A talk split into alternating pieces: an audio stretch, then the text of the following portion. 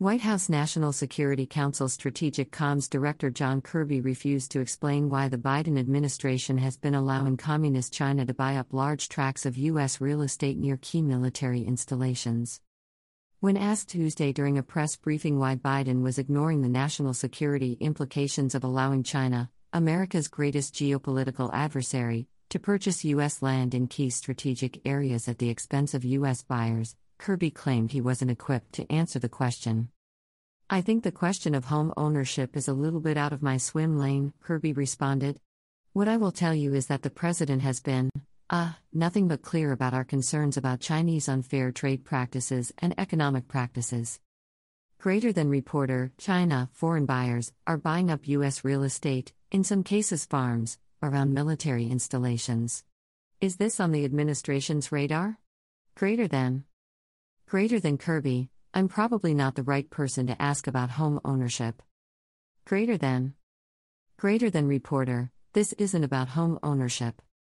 When further pressed about China aggressively buying up U.S. farmland and real estate near military bases, Kirby obfuscated the issue by framing it as a home ownership situation rather than a national security concern.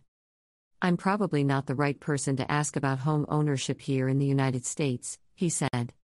The reporter pushed back again, clarifying, "This isn't about home ownership.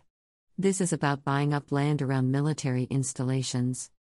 At that point, Kirby signaled Press Secretary Karina Jean-Pierre to come to his rescue by dismissing the question altogether. "We can get back to you after. We're going to move on," Jean-Pierre told the reporter. Buyers from the People's Republic of China purchased $6.1 billion in U.S. real estate in 2021, the most of any foreign buyer. Earlier this summer, the Fufeng Group, a massive agricultural company tied to the Chinese government, bought 300 acres of farmland near Grand Forks, North Dakota, just down the road from a military base that houses sensitive drone technology. Experts noted that China's strategic buy-ups of U.S. real estate could have grave national security implications. From the Texas Public Policy Foundation. Greater than revelations from a groundbreaking exclusive CNN story published on July 23 about telecommunications equipment from China's Huawei installed in rural America suggest that Chinese land purchases could pose a severe national security threat as well.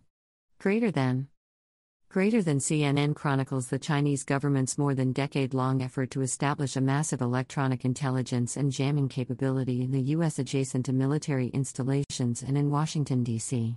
Such a system could deliver a crippling electronic Pearl Harbor against American nuclear weapons systems and strategic communications vital to deterring and defeating a military surprise attack.